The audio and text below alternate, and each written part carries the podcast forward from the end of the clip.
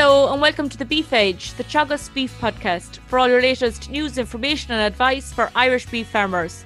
I'm Catherine Egan, and on this episode, I'm joined by Ruth Dunne, researcher in Teagasc Johnstown Castle. Since 2013, there have been research trials in dairy calf to beef in Johnstown Castle. I first asked Ruth, what have the trials to date shown? Yeah, so since 2013, um, the trials in Johnstown Castle have evolved a lot. Um, they began first with finishing strategies for male Friesian calves, which looked at both bull systems under 16 and 19 month bulls and also other steer, steer systems, including a 24 month, um, which is the traditional, an early at 21 month, and a later system at 28 months. Um, after that, then they switched to early maturing heifer and steer systems with Angus and Hereford type animals. Um, and then work was also completed on calves during the first season at grass. And I suppose um, to sum up from all of those trials, um, the main thing they showed was that there was a high propor- where there was a high proportion of weight gain from grass, um, that these systems were the most profitable systems, and then from that they developed blueprints of targets and lifetime um, gain gain targets uh, for these systems. Um, and also from this work, it, it showed that good, um, well, excellent grassland management was critical for for their success.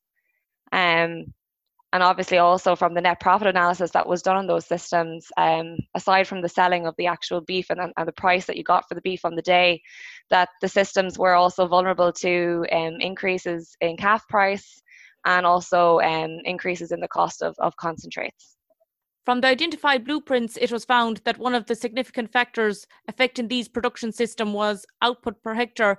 With this in mind, what are the current research programs in Johnstown Castle? Yeah, so we, we switched then to looking at um, output per hectare, I suppose, as it was the most significant um, influence on the profitability of the of the systems.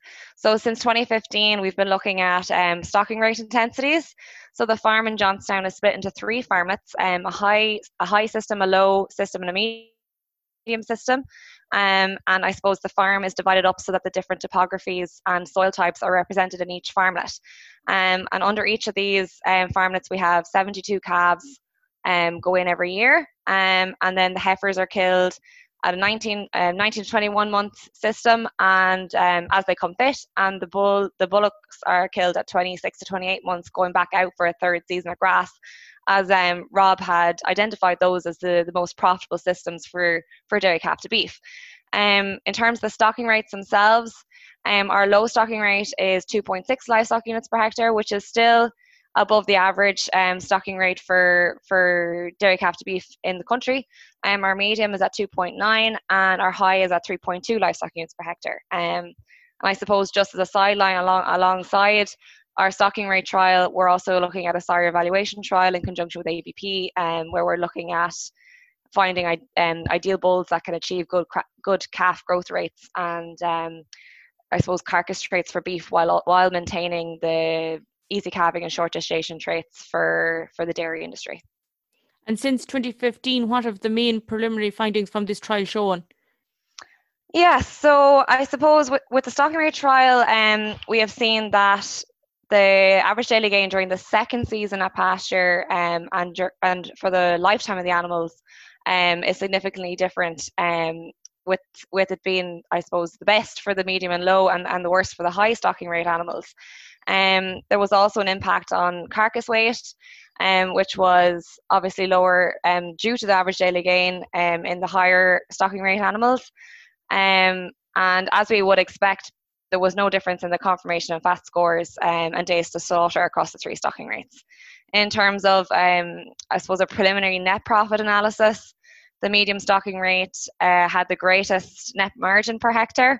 Um, however, we still have to do a proper economic analysis of that because um, the grass data that we've been collecting in terms of the grass grown and the, the silage harvested has not been fully added into those models. And we just from looking at them briefly, it is looking like the high and the medium stocking rates aren't actually harvesting enough silage to feed the animals within their farmlet. So that would have to be costed in, and um, obviously the purchasing of, the purchasing of extra forage for them during the winter. It, it's not a um, it's not like it's 40 kilos or anything, but the difference in the carcass weight was enough to offset and increase the net the net margin. But the difference is in the, the net margin and the average daily gainer because, especially during a dry year, there's just more grass available to the low and the medium stocking rates, um, and the highs tend to become tight, which is impacting their overall average daily gain. And um, we saw that especially in 2018 with the drought, and we're seeing it now again with the drought we're experiencing at the minute.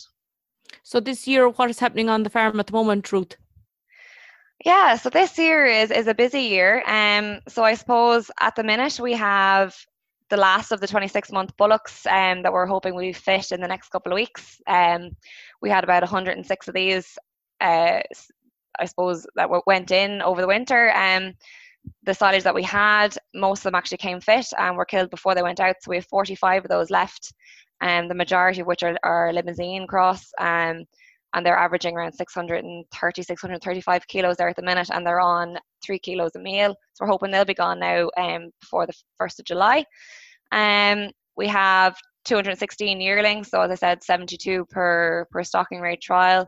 Um, and they're the last of the current uh, animals going through the stocking rate trial. So the heifers will be drafted out of them in August and will start their meal feeding with the aim to have them gone before housing. Um, and they're averaging around 380 kilos there at the minute.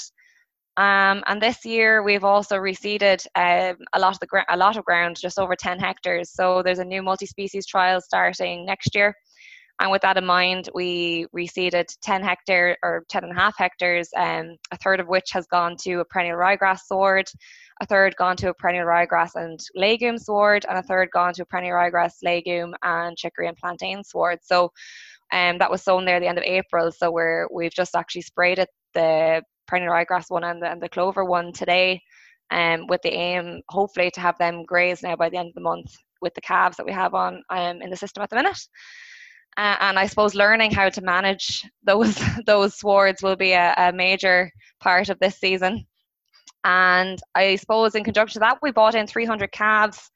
Um, now, not all of them are for trial. Some of them are for the commercial part of the farm. So um, previously we would have bought in reared calves for the trial, but we're now rearing them ourselves. So that took up a lot of the spring.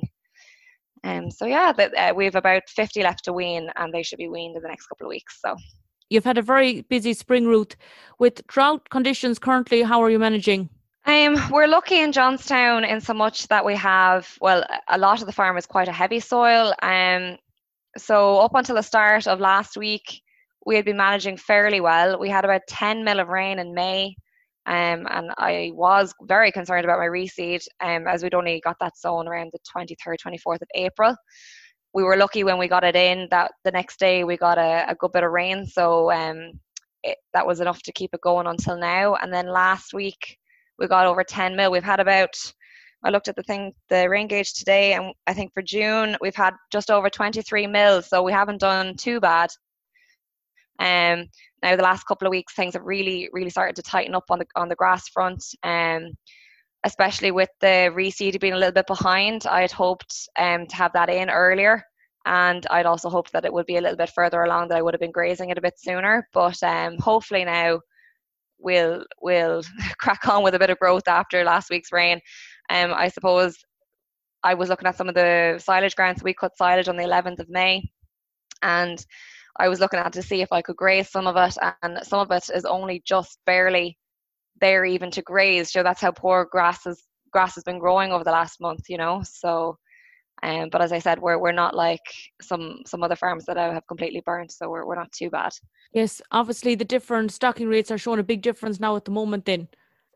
Yeah, so as I said, it's in these conditions that you can really see the difference in the stocking rates, and I suppose that's when we'll really see the the significant differences in the results that come out at the end. Um, so we've actually had to go into one of the second cut silage plots there over the weekend just to get me over the little bit of a hump. Um, even though the cover was really only around 1350, you know, it wasn't that strong. Um, the low stocking rate in these kind of situations is also a bit of a challenge. Um, we would generally cut quite a lot of surplus grass off the low stocking rate because we we would spread the same amount of nitrogen across the farm as part of the trial. Um, and then when when drought strikes, you're afraid to cut out too much, so you're grazing much heavier covers, which aren't great quality. Um, so really, there's there's there's cattle gone into paddocks there now of about 3,000 uh, kilos of dry matter per hectare, and, and they should have been cut, but I can see a hole coming in my wedge down the line. And I'm afraid to cut them out. So um, strip grazing them as tight as I can and hoping to get as good utilization as I can. Um, I went out with uh, Protector Urea KN last week, um, 65 kilos per hectare just before the rain and slurry on some of the paddocks. So hopefully that'll kick on things a bit. But we, we don't like to supplement if we don't have to because obviously that affects the results of the overall trial. Um, but if we have to go in, we'll be factoring that into the model, obviously. But hoping now to to get by with if if I have to take out another um, silage paddock, I will. But hoping not to have to increase the supplements to the steers, and hope, hoping not to have to supplement silage. Farmers can expect to see more because you're featuring in the dairy calf to beef day as part of the Teagasc Virtual Beef Week on the 7th of July. What can farmers expect to learn and see on the day? Yeah, so I'm featured obviously in, in the Dairy Beef Day, which is the Tuesday. Um, so I think there is a, a bit for everybody there. I know Donal and Nikki will be discussing the trial in Teagasc Grange with Bernie Earley, um, talking about major uh, herd health challenges, which is obviously one of the biggest um, problems with dairy calf beef systems, especially during the calf, the calf rearing stage. Um, Myself, I'll be talking about the trials in Johnstown Castle and how to optimize your stocking density on your farm. Um, there'll also be Sean and James will be talking about the latest phase of the Green Acres program and the lessons they've learned so far from that phase. And I believe there'll also be a panel discussion with Siobhan Ring from ICBF um, and also a veterinary herd health research officer, Neve, will be talking about calf performance and also um, the management and prevention of infectious diseases in calves. So I think there's something in there for everybody, and I'm really looking forward to the day myself. I'm sure farmers are looking forward to seeing it also on the 7th of July. Thanks, Ruth, for joining me on the show. Thank you. That's all for this week's episode, and my thanks to Ruth for joining me on the show. Teagasc will host a virtual beef week from Monday the 6th to Friday the 10th of July. For further details, keep an eye on the Teagasc website, Facebook, and Twitter pages. You can catch up on all other shows and interviews from the Beef Edge podcast on the Teagasc website at teagasc.ie, or you can listen on Apple and Google Podcasts as well as Spotify. Don't forget to rate, review, and subscribe so you never miss a show. For all other updates from our beef programme, keep an eye on our Twitter and Facebook pages. Until next time, I'm Catherine Egan, and thanks for listening.